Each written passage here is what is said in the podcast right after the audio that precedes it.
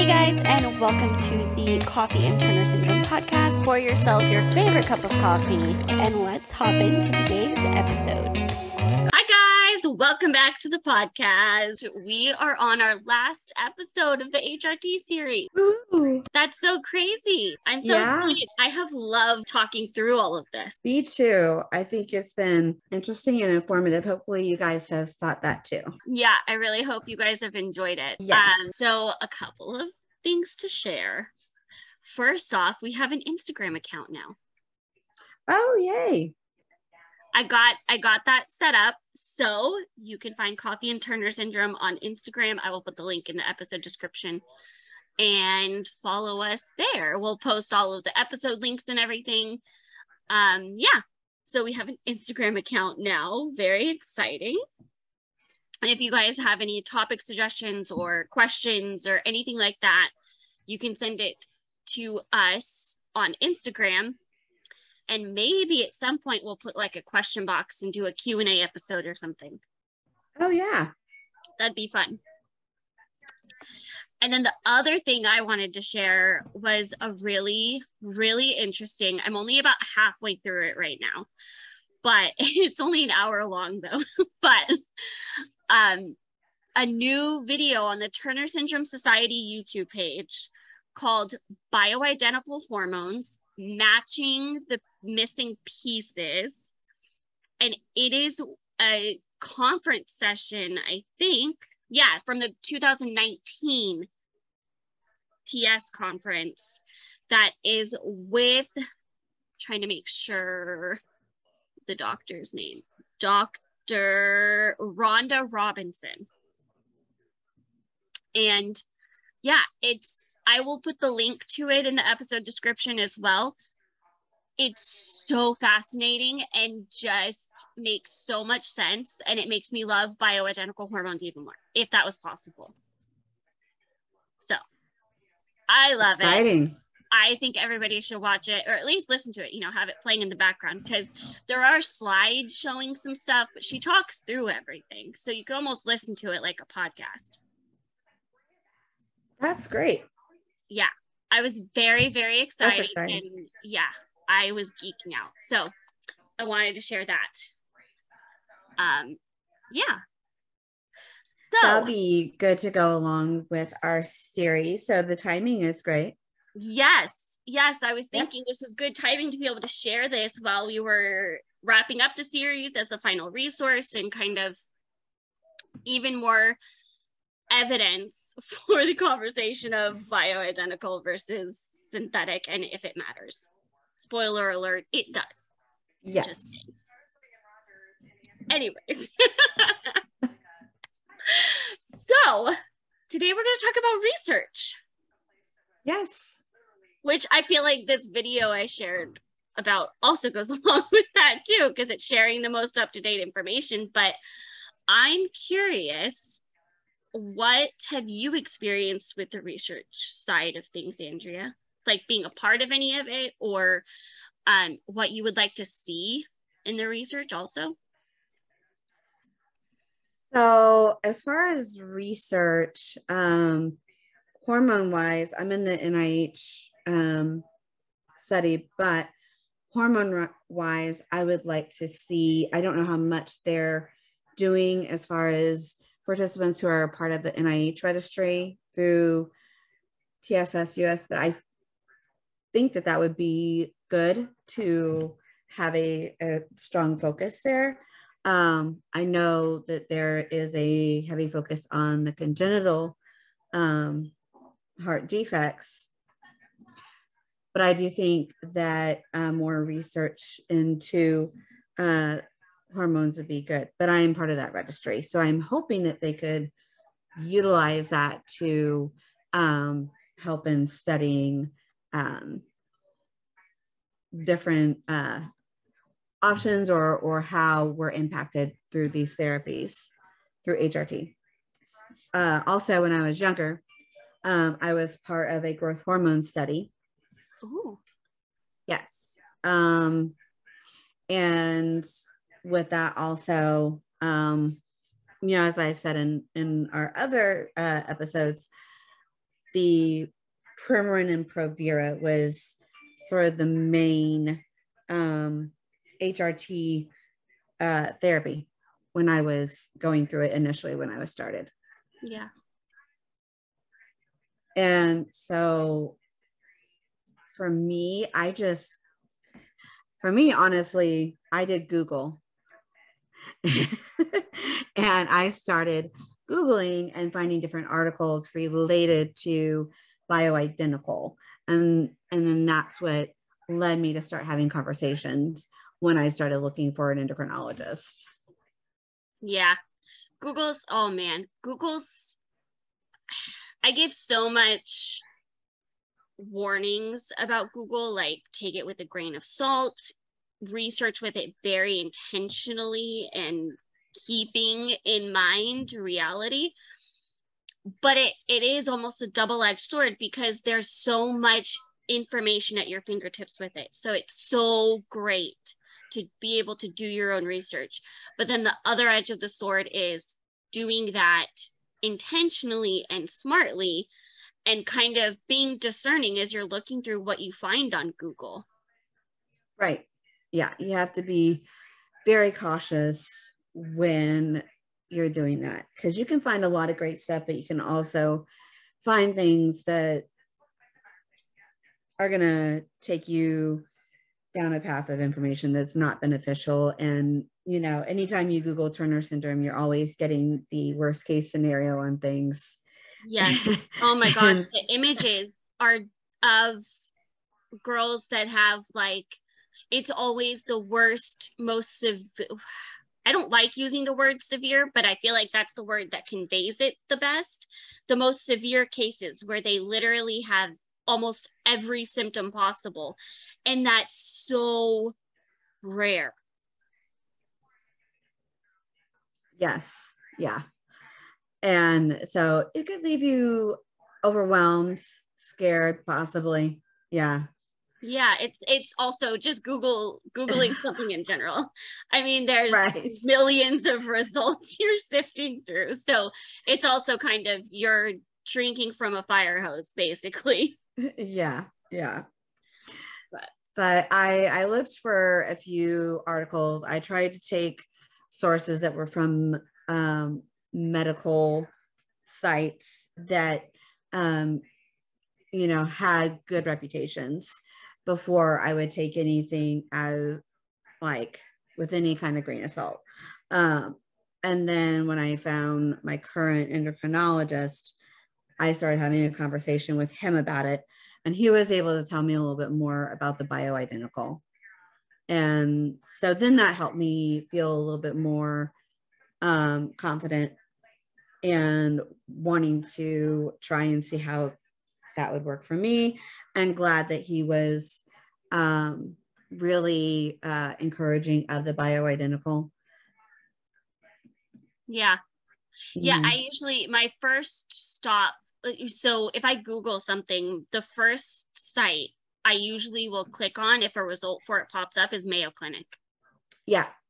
Because that's yeah. usually Mayo Clinic has been one that I've found very reliable. Yeah. Yeah. So I try and, and look for those. So if it's something through NIH or Mayo Clinic, something yeah. like that, where you can at least get a couple of different sources through um, reputable like medical journals or sites like Mayo Clinic, you can probably be confident that it's um, pretty good information. Yeah. Yeah. Yeah. So I would say, well, for what I'd like to see be focused on in research, eh, hormones in general and HRT just because I feel like it's foundational and kind of what you use for everything else. Like, usually, some kind of issue you're fighting is going to link back to hormones being imbalanced or needing to adjust them or the hormone deficiency, because that's the basis of basically Turner syndrome. Um, but I think most specifically, I'd love to see some studies done on groups using some of the different forms of it and see what the differences might be. Now, I feel like that's a complicated thing. So that might be something we may never see because everybody's going to be so different, anyways. There's so much you wouldn't be able to control for to not have to give caveats of like, but this doesn't account for these variabilities in everybody. But I guess just some kind of basis for understanding what the experiences on each are and almost tweaking it like how how uniquely and conformed to what that girl needs can you get that form of it? Also. Yeah. Yeah. So th- those are things that i think I, eh, I mean i know it's kind of basic to say but the hormones are so foundational that i almost feel like it's the path to addressing everything else. So it's not something that should be ignored. And I feel like a lot of emphasis gets put on well we've got we've got treatments we've got hrt routines. Why do too in depth because we know we have options that work so i don't know that's what i would love to see and i do love the heart research too. I think that is important because, I mean, even though everything's been fine in mine so far, I never want to take for granted that could change. So even I, if you don't have a heart issue you're struggling with or or navigating, it's still important to all of us. Exactly. Yeah it is. And um, you never know when something might come up. Um, but yeah i would i would like to see that. I i don't know how much impact that has but that's something that i would like to know because as you were mentioning you know they're having low hormones being deficient can be a contributor uh, to a lot of things. Yeah. That if that were being managed, then I think a lot of other potential issues could be managed as well, or even potentially non existent. Yeah. Um, you know, I'd love to to see um, more about the long term effects, though, like too, that could potentially have um, on us health wise. Yeah. Um, maybe to see the impact, like how it it does impact bone density. Like, does it make how much uh, does it really benefit bone density? Um, you know, uh, especially as you get older. But yeah, I'd like to see sort of how, you know, someone that maybe been on in a while, how they might be impacted as somebody that might be younger new, um, on HRT to see the various effects over time and just for um, different age groups for people. Um, so we can be more informed and have a better idea of uh, maybe ways to as people switch you know go through different stages of life like if somebody's going through menopause or whatever how to adjust and manage um, more efficiently and better hormones for them.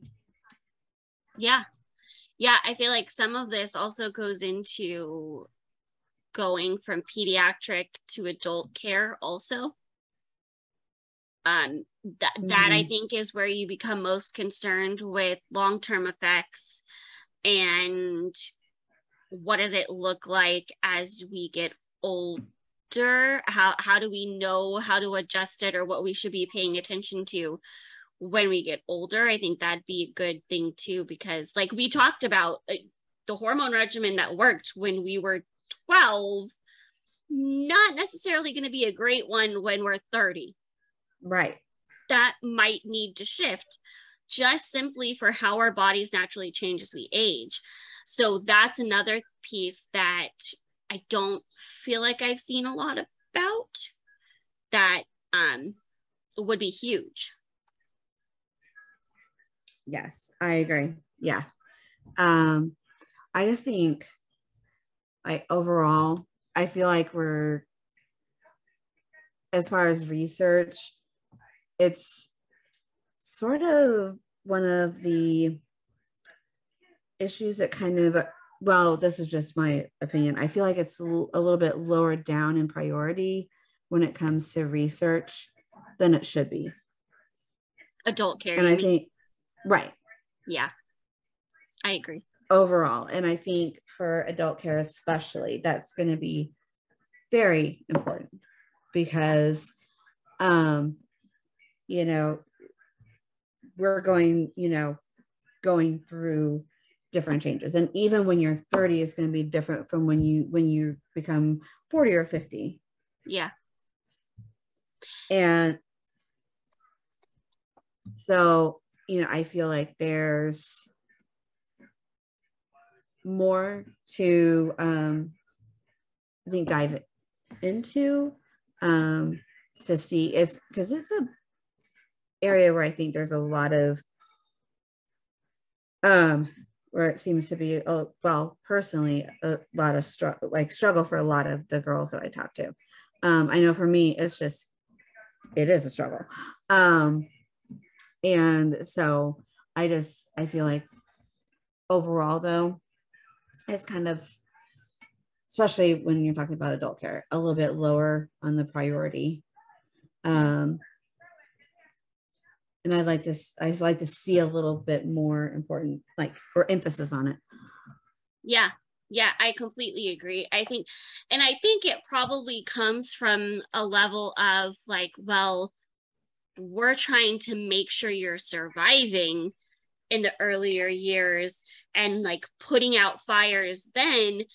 And so once you get to a certain age, they're almost like, whew, okay, you survived Mm-hmm. And they basically feel like, well, smooth sailing from here. Mm, hold on though, because we have our whole rest of our lives we have to live. Yeah. That yeah. that we have to know how to handle what's going to pop up because it's different. You know, there's still things as menopause is going to look different. Um, all of those normal life changing things as you get older looks different simply because you have Turner syndrome. And. So I I tend to I tend to guess that it comes from a, a, a approach of we're trying to make sure you survive all of the health complications. And so those get prioritized over, a, well, you survived, you're okay. And, but, but I think now we're almost seeing kind of a symptom of that because there are a lot of girls that are having pretty serious complications arise in their 30s and 40s and almost doctors not fully knowing what to do mm-hmm. and and i think that's also a symptom of because of the emphasis on childcare for turner syndrome adult there's a lot less adult doctors that actually know that much about it Right. It's a very concentrated group that actually knows that much about it. You can't go to an ER and see a normal doctor and have them understand the full impact of things when you say I have Turner syndrome or when they see on your chart that you have Turner syndrome. Right. Yeah. And um there and and I'm glad because, um, and this would also be good.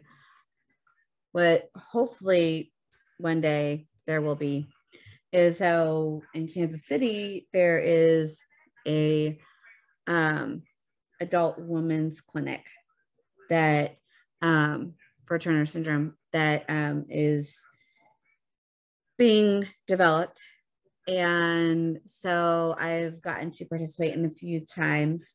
Um, and it's a great way to have a center of care and to try and get specialists together. So they're all kind of communicating together. And it's also, as a patient, you can see the doctors that you need to in one day. Yeah. That's so Um, cool. Yes. But with that, I definitely think there needs to be um I mean, I definitely say as a as an area is more knowledge um about the hormones. And you know, it's one of those things because like we said, I mean, um it's not a cookie cutter approach that you can have, but it's so important because if your hormones aren't in balance, so many other things aren't going to be right. But I, I would love to see that duplicated throughout the states, and people have that access, and then people who can then um, hopefully learn more um, and have an understanding of um, hormones and other issues that come with uh, Turner's, and hopefully be able to see how one just kind of has an impact on the other. But I mean, because I, I can tell you, and I don't think I understood that as much as when I got sick in 2019 because um you know my my hormones were out of whack my diabetes was out of whack but my hormones were also contributing to my diabetic issues. And my whole system then just started freaking out. And so i could tell that in the way that my cycle was and i never had that issue. But you know and so i took that for granted through um my 20s and going into my 30s i was like i have my regimen it's great. And even when i started on um the uh bioidentical it was great. But then you know all of a sudden this came up. But it was a combination of my body started to change my response to hormones started to change and so my body was just all out of whack. Yeah. so it's just one of those things that like um you know it'd be helpful because I said, you know like took for granted um the way things worked in my 20s it's not exactly going to be the same thing as your 30 40 50 it you know and those needs change your body changes and responds differently at times. And so i think that technology you know we have great technology great re- uh, resources um, that help with i think a lot of um, being able to detect and identify other issues. And those are important but you know and they should still be at the at the forefront especially cardiac. But i think that the hormone issue has been taken a little bit for granted overall and kind of put towards the back of all of that and i think it's time to move it up Yeah. um, because we we know a lot about some of these other issues. We have specialists and doctors that understand that a little bit more, not so much the hormonal aspect. Yeah. Yeah. And we're seeing, at, least from what I've seen, we're seeing women later on dealing with health stuff with their hormones going like questioning is this an impact from my HRT is this not like and having things they're dealing with that I think a lot could be answered by looking at that closer. You know, it's not like there's nothing, it, it's not like it's all level and everything's been fine. I've been seeing a pattern of women 30s wondering, like, is this normal? Like I'm I'm on this HRT, is this normal? And Mm-hmm. there's just so much less information. Oh, yeah. Yeah. and I don't see while I get why it's something that's used as a tool, I don't see birth control being a good option, especially because we can easily see an impact on the fertility of women that don't have Turner syndrome. I mean, I I know when I made the switch part of me kind of was glad that I wasn't on a birth control just because I knew that that impact. And I'm like, I already don't have a chance. I don't need anything else helping that and doing anything to mess up my system even more. That was just my opinion.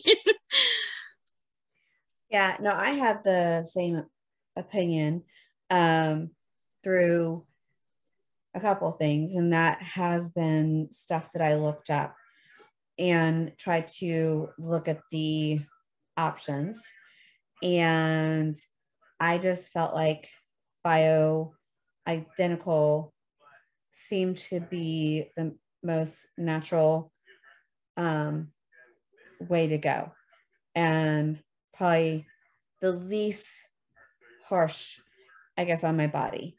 Um, I have I had heard um, one from my endocrinologist, um, but two prior to me getting um, established with him as a patient from a few other people in the TS community when I started trying to look into it um, about the birth control.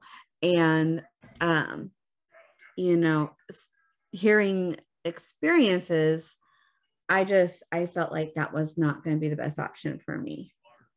Yeah. And so that's not exactly the route that I wanted to um to take. And I uh talked to my endocrinologist about it. And you know, he's pretty thorough in explaining the different options. And that's one of the ones that he likes to prescribe the least. Um, he did for me because of the situation that I was in, but when I told him I couldn't do it, he was like, let's go back to your old regimen. Yeah.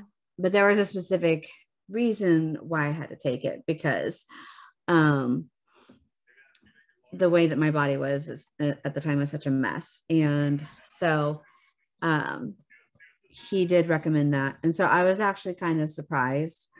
Um, but yeah, I mean, it did what it needed to do at the time, but I was not anticipating completely just my cycles like stopping um and being as um deficient on, on hormones as i am i wasn't going to get nearly what i needed Yeah. by being on on birth control um which is one yeah. of the one of the things that i would say is a criticism i guess um and for some that may work great and that's perfectly fine but i just feel like for ts women um being that we can be pretty low not make any i just feel like it's not sufficient as far as especially if you're in childbearing years too sufficient for the level of hormones that you might need Yeah. Yeah. And I think, I mean, my, my, I can't, oh, the, I was trying to remember the word my doctor used detectable. The detectable level of hormones I was getting was scarily low. And that was why she was concerned in the first place and wanted to try something else because she was just that worried that I was not getting enough. And I mean, it, that's now I feel like just a fact. I I wasn't.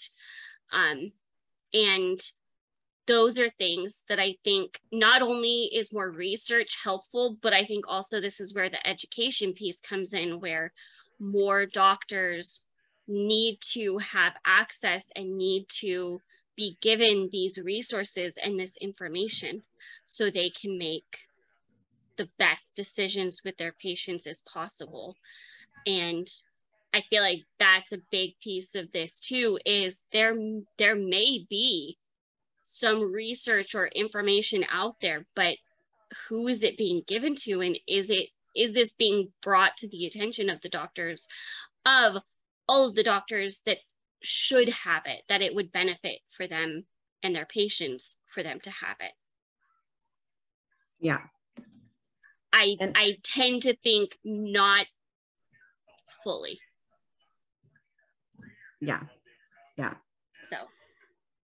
And I don't know about you, but when it comes to birth control, when I look, there's, I come across what seems to be more of um, the recommendation to to be on birth control when it comes to TS. I feel like when they talk about um, HRT, that's what you read about and hear about most of the time. Yeah. Um, when it comes to these different HRT options. And so I feel like that's the one that kind of gets put out there. And um, I, I think too that that's why um, due diligence and research is important. I mean, it's it's definitely an option, but I I think that um, from experience, I have not heard much as far as um, benefits for it. Yeah. And I think that's something that I would like to see too um, when it comes to research, at least, you know, uh, changing that conversation a little bit and um, putting more information out there. Um, so it's not just oh, birth control. Yeah. That must be what I need to do. Um, and and knowing that there's there's other options. So it's a very uniquely woman problem to have. Mm, yeah. You have to worry about, oh, we'll just put you on birth control and it'll fix the issues you're having. Mm, no, our hormone system's more complicated than that. Yes. Yes. So and and I I get why for say probably um women who are going through menopause, you know, or something like that, that um where that might be a good option for hormone replacement therapy. But you have to keep in mind, like TS is a is a completely different situation. And yeah. so um, and we do use it longer term. And I think that just kind of moves into um, how they approach hormone replacement with TS. And I don't think it's it's the always the most effective way for. Someone with TS as opposed to a menopausal female. Yeah. Yeah, for sure especially because there's serious complications when you have this wrong. Yeah. Like there's yeah. not insignificant risks to a bad HRT routine. So, Mm-mm. yeah. Yeah. So, I feel like a good end to this series might also maybe be a Q&A, like see if anybody has any questions based off of what we've talked about. Yes. So we could put a question box in our Instagram stories. So make sure you're following our Instagram. And we can put a question box there. Send your questions there if you have any. And if we get enough, um, we'll do a Q&A episode specifically for the HRT series. And that way, yes, we can have um, an episode on that. And then we can put yes. the episodes in a highlight on instagram too so you can go through the whole like we'll do just a hrt i'm so excited to organize instagram now. So send us your questions there. I will put an instagram question box in our stories. And yeah let us know what you guys think your experiences any questions you have. Yes Is there Yes. anything else you want to say wrapping up the series? Well, um, you know, I think that that would be a great way to continue the conversation. Definitely um, want to hear from you. Let us know what you think. Um, you know, hopefully you've enjoyed the series with us and have found it interesting. And uh, so let us know. You know, we want to hear your experiences too. So feel free to share those with us, ask us questions. Um, we are happy to answer. Yeah. And we'll talk Mhm. to you guys in the next episode. See you next time. Bye. Bye. Thank you so much for listening to this episode of Coffee and Turner Syndrome. If you would like to support the podcast, I do have listener support set up on Anchor. And if you'd like to leave me a voice message, I would love to hear from you. Make sure you're subscribed so you see when the next one comes out. And I will see you guys in the next episode.